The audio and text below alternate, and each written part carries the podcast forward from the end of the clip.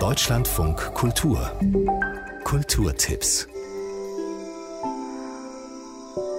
Der Nationalpark Manu in Peru ist besonders artenreich. Dort drehte Oscar-Preisträger Luc Jacquet den Dokumentarfilm Das Geheimnis der Bäume.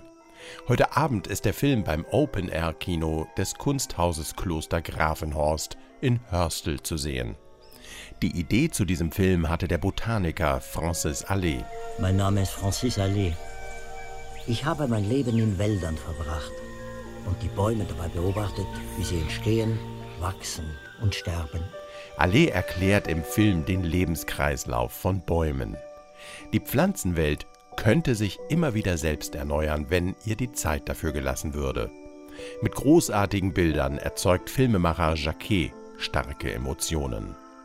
Das Geheimnis der Bäume, heute ab 20.30 Uhr bei der Grafenhorster Saisonale in Hörstel.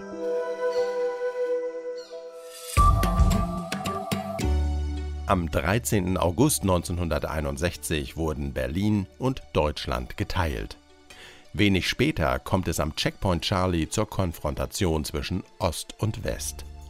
In der App Cold War Berlin wird der Showdown am Checkpoint Charlie in einem 3D-Modell aus jeder Perspektive gezeigt.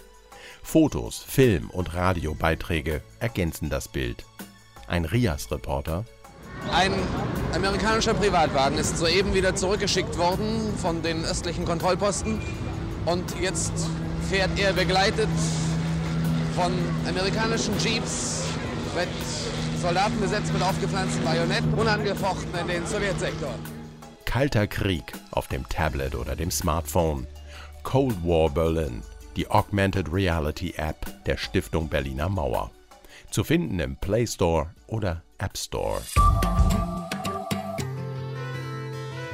Sein Studium hat er geschmissen, um Musik zu machen.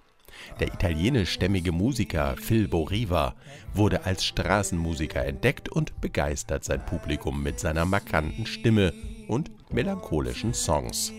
Heute Abend ist er beim Open Air in Bad Zwischenahn zu erleben.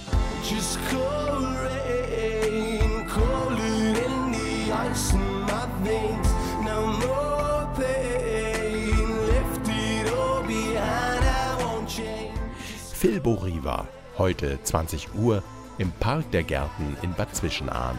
Morgen in Stuttgart, danach in Mannheim.